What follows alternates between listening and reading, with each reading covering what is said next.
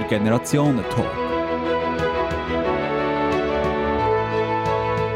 Mit der Corinna Liebi und dem Stefan Juhn. Ist Digitalisierung für die Demokratie und unsere Gesellschaft ein Fluch oder Segen? Und was sind die Chancen und Risiken? Das fragen wir heute im Generationentalk zwei Menschen aus verschiedenen Generationen.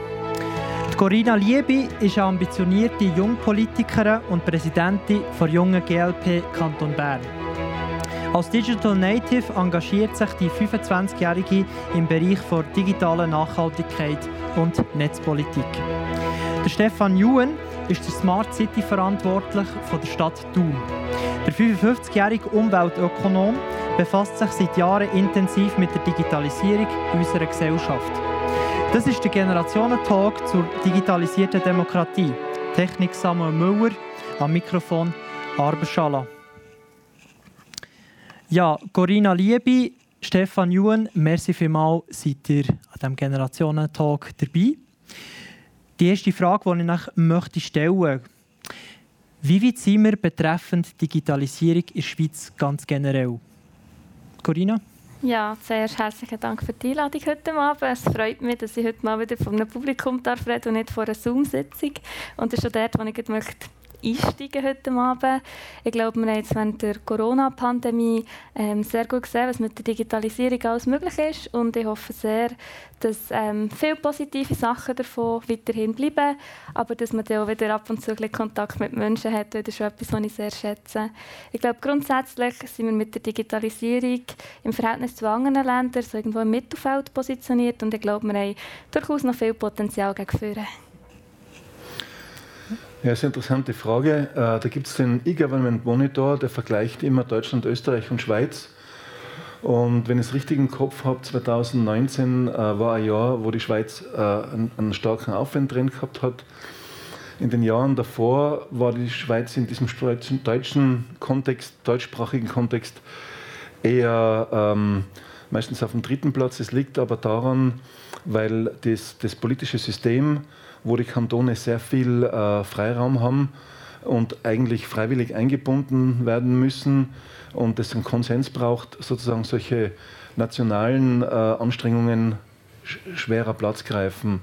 Aber man muss fairerweise dazu sagen, das ist mir wichtig, äh, die Schweiz hat bei dem World Energy Transition Index fast immer den zweiten Platz, wechselt immer mit Norwegen zwischen Platz 1 und 2 und Österreich, was die gleich guten äh, Ressourcen hat, hat nur Platz 8 und Deutschland nur Platz 16. Also ich sage das immer dazu, nicht dass man meint, äh, die Schweizer sind sehr bescheiden, aber dort, wo sie was machen und sich engagieren, sind sie meistens relativ schnell an der Spitze und das E-Government wird gerade so, so ein bisschen entdeckt. Da ich gerade ansetzen Stefan Juhn, ich habe ja am Anfang gesagt, du seist ja der Smart City verantwortlich von der Stadt Thun. Ähm, was verbirgt sich hinter dem Ganzen? Also, was, was ist genau deine Arbeit, die du dort machst? Also aktuell ähm, arbeiten, sind zwei Projekte im Vordergrund. Das eine ist, ähm, einen Prozess zu konzipieren, der dazu führt, äh, dass es zu einer Smart City-Strategie kommt, die der Gemeinderat dann beschließen soll. Und äh, begleitend dazu möchten wir versuchen, äh, mit Mitarbeitenden und, den, und Mitgestaltenden von außen, also von außerhalb der Stadtverwaltung schon was tun, aber keine Mitarbeiter der Stadtverwaltung. Das können soziale Initiativen sein, Unternehmer, Einzelpersonen, äh, gemeinsam Themen zu bearbeiten und wenn diese Themen äh, zu einer zu konkreten Projektvorschlägen führen, zu schauen, welche von diesen Projekten können entweder von der Stadtverwaltung oder in der Zusammenarbeit von Kräften von außen und der Stadtverwaltung umgesetzt werden. Also heißt in dem Fall Smart City und einfach Digital City, Stefan Juhn? Also da gibt es verschiedene Denkschulen. Es gibt Städte, äh, zum Beispiel Kaiserslautern oder ich glaube auch Darmstadt hat das gemacht, die, die verstehen den äh, Smart City-Kontext sehr stark mit dem Fokus Digitalisierung. Mein Gefühl ist, in den letzten Jahren hat sich in der Schweiz ein, ein, ein breiterer Kontext durchgesetzt, wo Smart City nicht nur mit Digitalisierung gleichgesetzt wird, sondern es hat eigentlich drei Hauptgrößen. Die erste ist Lebensqualität für die Bürger, vor allem abgesichert für die Zukunft, Ressourceneffizienz und darunter besonders Reduktion der CO2-Emissionen. Und diese, diese beiden Ziele sollen erreicht werden mit dem dritten Aspekt, das sind umfassende Innovationen, Und die Digitalisierung ist einer dieser Innovationen. Aber es könnten auch soziale Innovationen sein. Aber könnte so heißen, dass vom Smart City ausgegangen, dass das vielleicht nicht gerade ein digitaler Einheitsbrei wird? Ähm also beim guten Smart City Prozess geht es darum, die spezifischen Stärken, die eine Stadt schon hat, eher zu stärken und noch besser herauszuarbeiten. Wir haben in Europa und in der Schweiz besonders, weil Schweiz ja durch das, dass sie von den Kriegen, von den großen Kriegen verschont war, eine sehr breite, eine sehr breite Tradition, äh, gut erhaltene Bausubstanzen. Das ist weltweit einzigartig und das sind ganz hohe Assets und ganz große Qualitäten oder auch das Brauchtum oder die lokalspezifische Identität. Also diese Dinge gilt es nicht nur nicht zu verwaschen, sondern eigentlich eher zu stärken. Also ein Smart City Tun ist ganz spezifisch, tun-spezifisch und ganz kann nur dann gut funktionieren, wenn sie mit der Identifikation der Menschen vor Ort ganz stark ineinander geht. Also es geht eigentlich ums Gegenteil. Es geht darum, Konturen zu schärfen, äh, lokalspezifische Stärken, wie heißt es so schön im Marketing-Sprech, äh, Alleinstellungsmerkmale herauszuarbeiten und zu stärken und nicht, nicht, nicht irgendwie runterzumachen oder klein ah, zu machen. Das ist sehr interessant. Corinna Liebi, was würdest du als Smart City Verantwortliche als erstes lancieren? Also jetzt bezogen auf die Stadt Thun? Ja, es kann zum Beispiel Stadt Thun sein, es kann aber auch Stadt Bern sein. Mhm.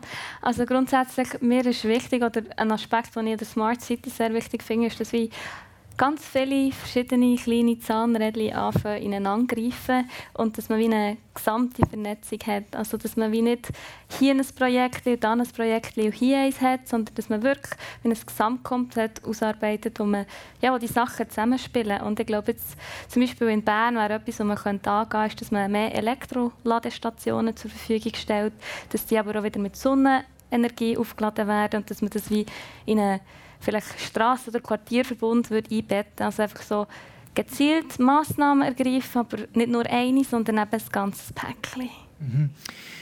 Corinna Liebe, man findet ja auf deiner Webseite als ambitionierte Jungpolitikerin deine Positionen Digitalisierung und Netzpolitik. Was heisst das denn für die Netzpolitik? Also wo siehst du das Potenzial? Also grundsätzlich ist mir wichtig, dass man halt auch sich mal selber Gedanken dazu macht. Wir brauchen das Internet jeden Tag, aber was wollen wir eigentlich für Rahmenbedingungen? Also wie wollen wir auch die digitale Gesellschaft haben und was ist uns wichtig? Also jetzt im zum Beispiel im Social Media Bereich hört man immer von Hate Speech und so. Und da finde ich es wichtig, dass man Regeln festlegt, ja, wie will man miteinander im digitalen Raum umgehen. Und ich glaube, das Gleiche braucht man auch bei der Netzpolitik. Da muss man sagen, wie soll die Schweiz digital sich präsentieren? Und wir haben es zum Beispiel beim Geldgespielgesetz, das vor einigen Jahren ähm, zur Abstimmung gekommen, recht dafür eingesetzt, dass man nicht anfängt, im digitalen Raum protektionistische Massnahmen einführen, dass wie der Zugang für den Schweizer Markt noch da ist und dass man für ausländische ähm, Unternehmen den Zugang zum Schweizer Markt sperrt. Und das sind Sachen, die man halt physisch machen kann, aber das sind Sachen, die kann man in digitalen Raum transformieren. Und uns ist wichtig, dass man dort die klare Rahmenbedingungen schafft. Du hast es ja gesagt, Corinna Liebe, die digitalen Möglichkeiten haben wir ja während der Corona-Zeit, also beziehungsweise es dauert ja immer noch an, stark kennengelernt. Ist das jetzt ein neuer Schub für Digitalisierung? Auch eine Frage für dich, Stefan Juhn. Corinna, was sagst du dazu?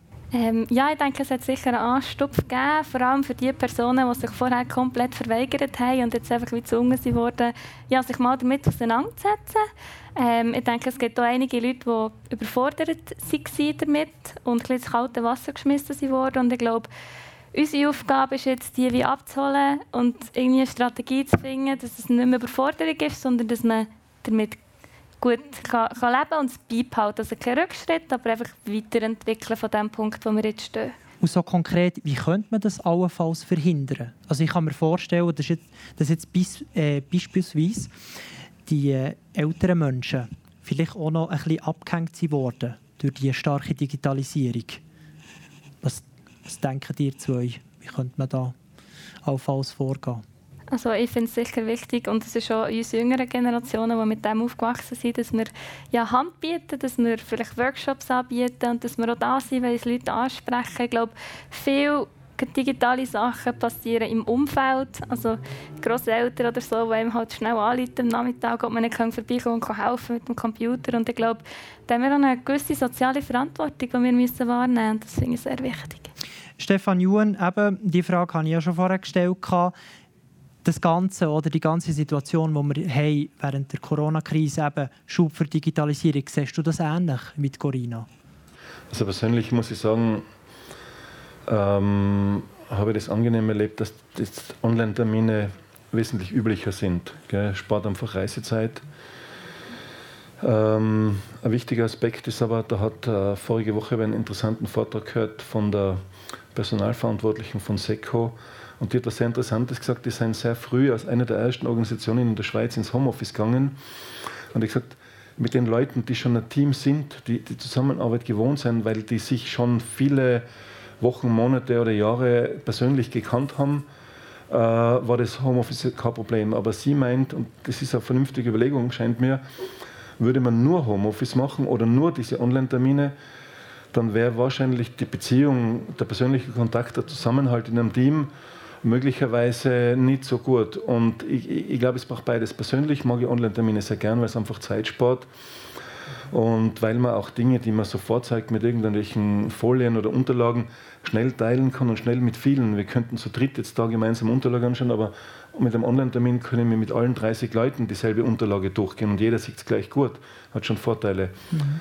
Aber die soziale Beziehung, die in einem Team oder in einer Firma oder einer Stadtverwaltung eine große Rolle spielt, die muss auf andere Arten dann gepflegt werden. Absolut. Zum Begriff digitalisierte Demokratie, Corinna Liebi und Stefan Juhn, da denkt man ja oft primär an E-Voting. Aber es betrifft ja auch ganz andere Sachen, zum Beispiel die Bürokratie an sich. Wenn es um Dokumente schicken geht, beispielsweise, hat man früher die Sachen noch häufig vorbeigebracht oder per Fax geschickt. Heute passiert das auch noch aber vermehrt auch über E-Mail-Verkehr. Ein bisschen zynisch gefragt, wieso müssen wir eigentlich noch auf die Gemeinde, Corinna Liebe? Ja, häufig, weil die Infrastruktur hat noch nicht zur Verfügung steht, dass man es digital machen kann. Oder dass es irgendwie noch Hemmschwellen gibt, einmal gut aus Perspektive der Jungen. Gerade ein aktuelles Beispiel. Ich bin von Jüdendorf auf Bern gezügelt und habe mich dort abmelden und dachte, wegen Corona mache ich doch das online. Ich bin auf die Gemeindeverwaltung Jüdendorf online schauen und dort steht einfach, wenn man es online macht, kostet es 15 Franken, wenn man vorbeigeht, ist es gratis. Und das ist genau eines von denen, oder einer von diesen Gründen, wieso ich finde, wir haben noch Potenzial nach vorne. Und gleichzeitig muss man auch sagen, dass, es, dass es trotzdem wichtig finde, dass Leute, die sich im Online-Raum nicht wohlfühlen, dass man für die noch eine Lösung hat, also dass die noch physisch hergehen können oder dass man zumindest eine Anlaufstelle hat, wo die sich auch melden können. Also ich finde, man muss so eine ja, generationenübergreifende Lösung irgendwie finden. Das ist schon interessant, dass du das ansprichst, generationenübergreifende Lösungen. Stefan Juhn, in Zukunft siehst du da auch andere Möglichkeiten? Man steht jetzt im Zusammenhang zwischen Digitalisierung und De Demokratie. Genau, oder? zum Beispiel das, was ich ja vorher gesagt habe. Corinna Liebe hat ja erzählt, sie hat da ein Genuss mit dieser ganzen bürokratischen Geschichte. Naja, gibt es jetzt zwei Aspekte. Also, ähm, die Digitalisierung von kommunalen Dienstleistungen durch E-Government ist ein Thema und mein Eindruck ist, dass die Gemeinden sehr bemüht, es voranzutreiben. Nur äh, viele rechtlichen Vorschriften und Prozesse liegen nicht im Wirkungsbereich der Gemeinden, sondern sind eigentlich nur in einem übergeordneten Kontext ähm, novellierbar oder änderbar. Das heißt, die Gemeinden wollen das zwar, das, ich glaube, das ist heute schon fertig diskutiert, aber die haben gar nicht so viel Spielraum, wie der Bürger sich erwarten würde. Das ist die andere Geschichte. Und auf den anderen Aspekt, den du vorher angesprochen hast, würde ich vielleicht noch kurz gerne eingehen. Ähm, der Zusammenhang zwischen der Demokratie und der Digitalisierung. Und da sind aus meiner Sicht insbesondere die digitalen Medien zu sehen, die ja schon eine Revolution im Medienwesen darstellen. Und ich glaube, das Spannungsfeld, ähm, das wir heute haben, ist, dass dieses demokratische Bewusstsein 300 Jahre Zeit hatte zu wachsen seit der Aufklärung, mit dem das für uns heute selbstverständlich ist, mit dem wir jetzt leben, mit dem wir aufwachsen. Die rechtlichen Grundlagen, die sind ein paar Jahrzehnte alt, also ähm, 60, 70 Jahre vielleicht in der Größenordnung. Und diese Technologien, mit denen wir heute einen Großteil unseres Medienkonsums abfinden, die sind wenige Jahre, 10, 15 maximal alt. Das heißt, es hinkt momentan, das Gebäude. Äh, die demokratischen Prozesse sind eigentlich noch nicht fit genug, um dieses, diese Geschwindigkeit der digitalen Medien ausreichend zu reflektieren. Das heißt, es gibt zunehmend ein Gap in der Gesellschaft zwischen Information oder auch Desinformation und demokratischer Umsetzung der Willensbildung im Volk.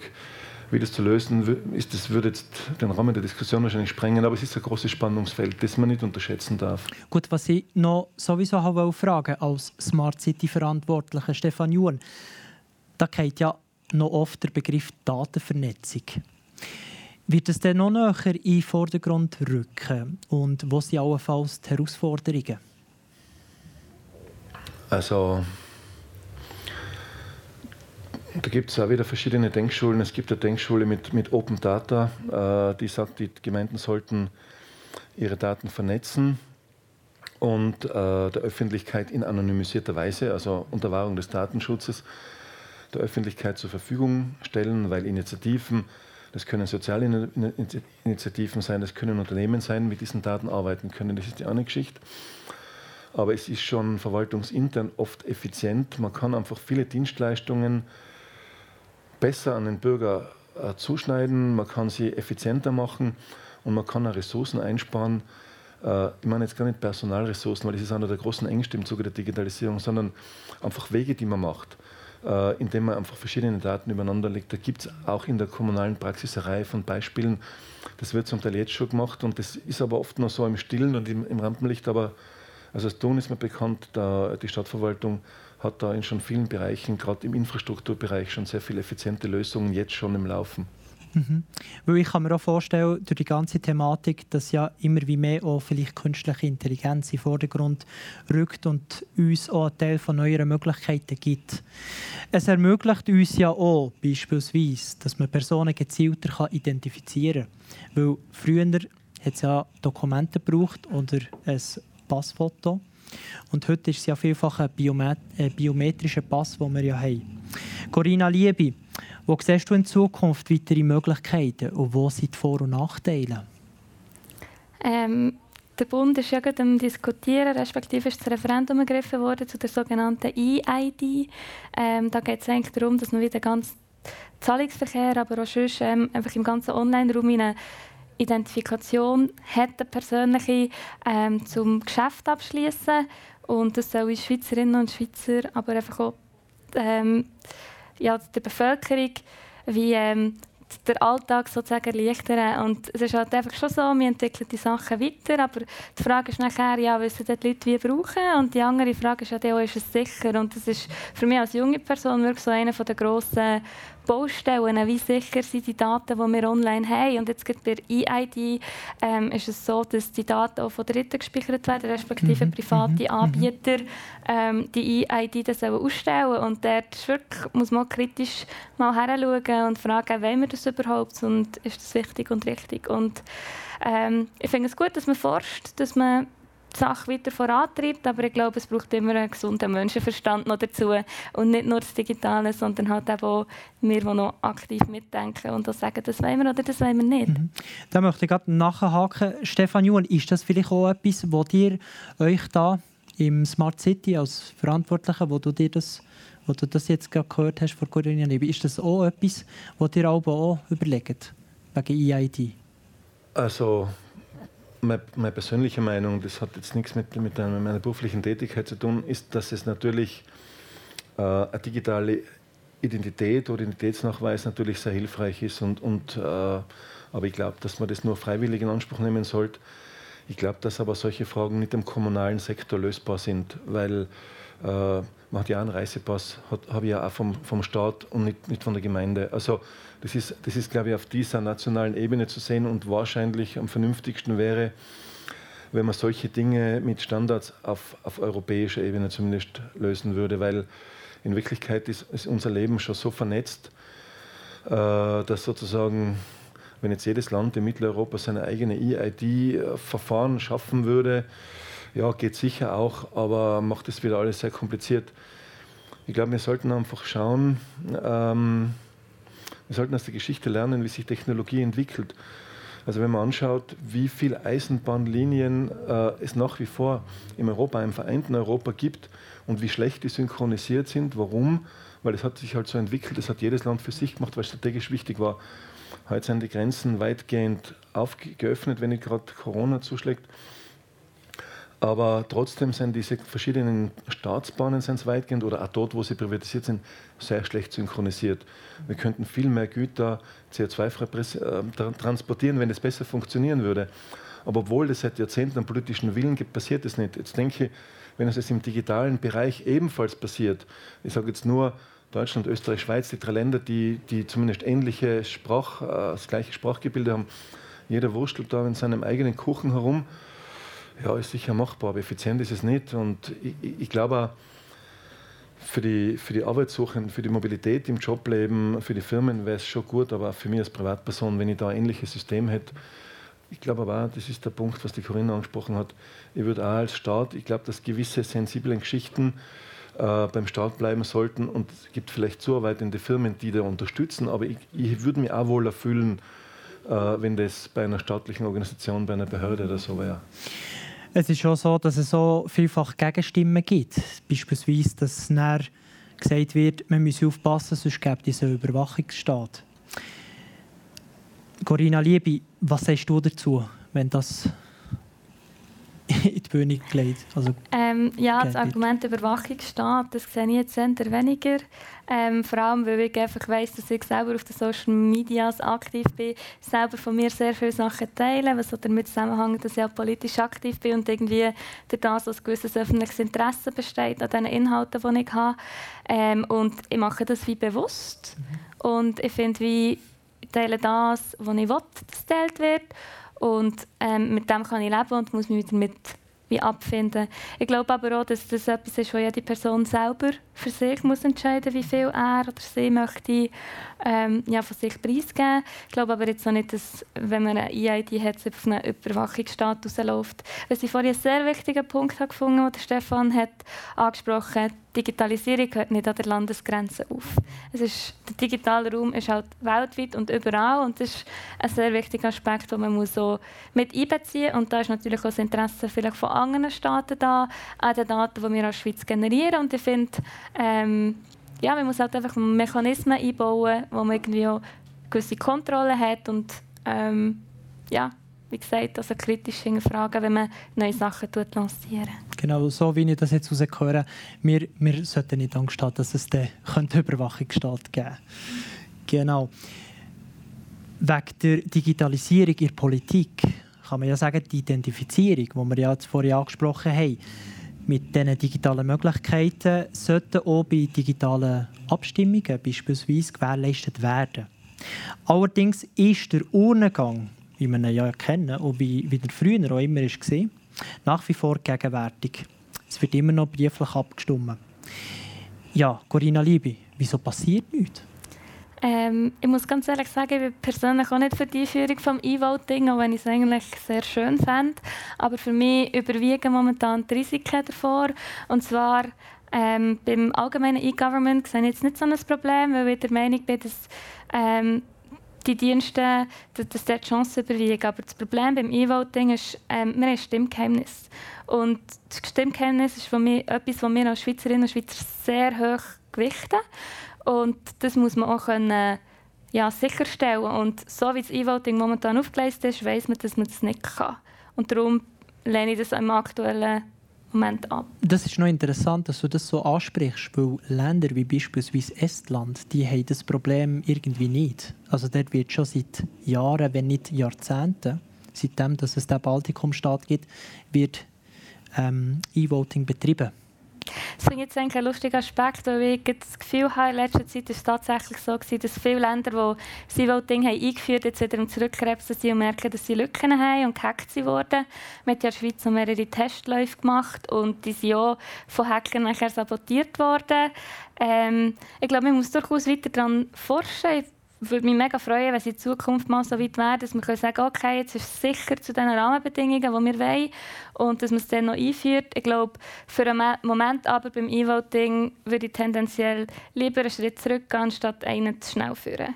Und man kann ja gut von einer Zwischenlösung ausgehen. Also zum Beispiel sehr sinnvoll fände, ist, dass man wie bei der Steuererklärung auf, auf Antrag kann sagen okay, ich will das nicht mehr im Papier zugeschickt bekommen, sondern nur noch den Stimmzettel, den ich muss unterschreiben muss, die Stimmkarte und dafür das ganze Papier nicht mehr dass man das für das einen QR-Code bekommt und das online kann schauen kann, aber dafür wirklich nur noch das Papier hat, das man effektiv zum Abstimmen braucht.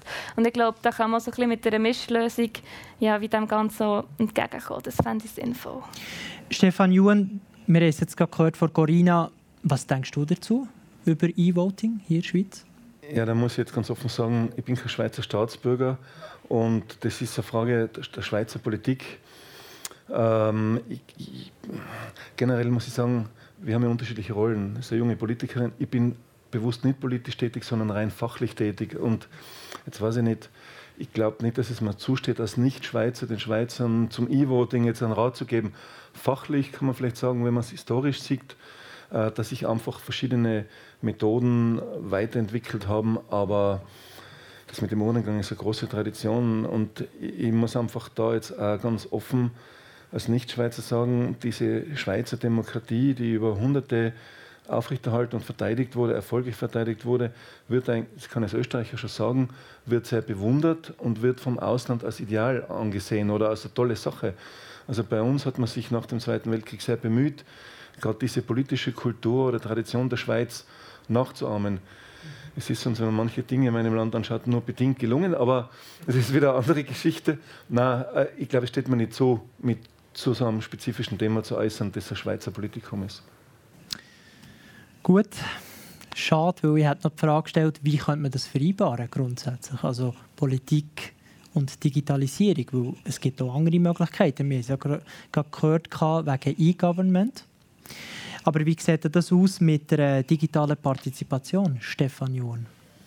Das ist ein guter Punkt. Ähm, also die digitale Partizipation, wenn sie so gemacht wird, dass die Bürger und Bürgerinnen verstehen, äh, wo, wo, ihre Möglichkeiten liegen und, und der Rahmen auch so klar und abgegrenzt ist, ähm, dass die politische Verantwortung, die ja bei Gesetzeskraft immer bei den gewählten äh, Organen, also bei der Exekutive und bei der Legislative bleibt, äh, dann hat es sehr, sehr viel Chancen, das Gemeinwesen weiterzuentwickeln, weil man sehr schnell, sehr kosten oder relativ kostengünstig ähm, zu ganz konkreten Themen ähm, die, die, Meinung der Bevölkerung abholen kann. Aber da ist eben auch wichtig, das ist der, viel, der Großteil dieser Prozesse haben eher konsultativen, also beratenden und keinen abstimmenden Charakter.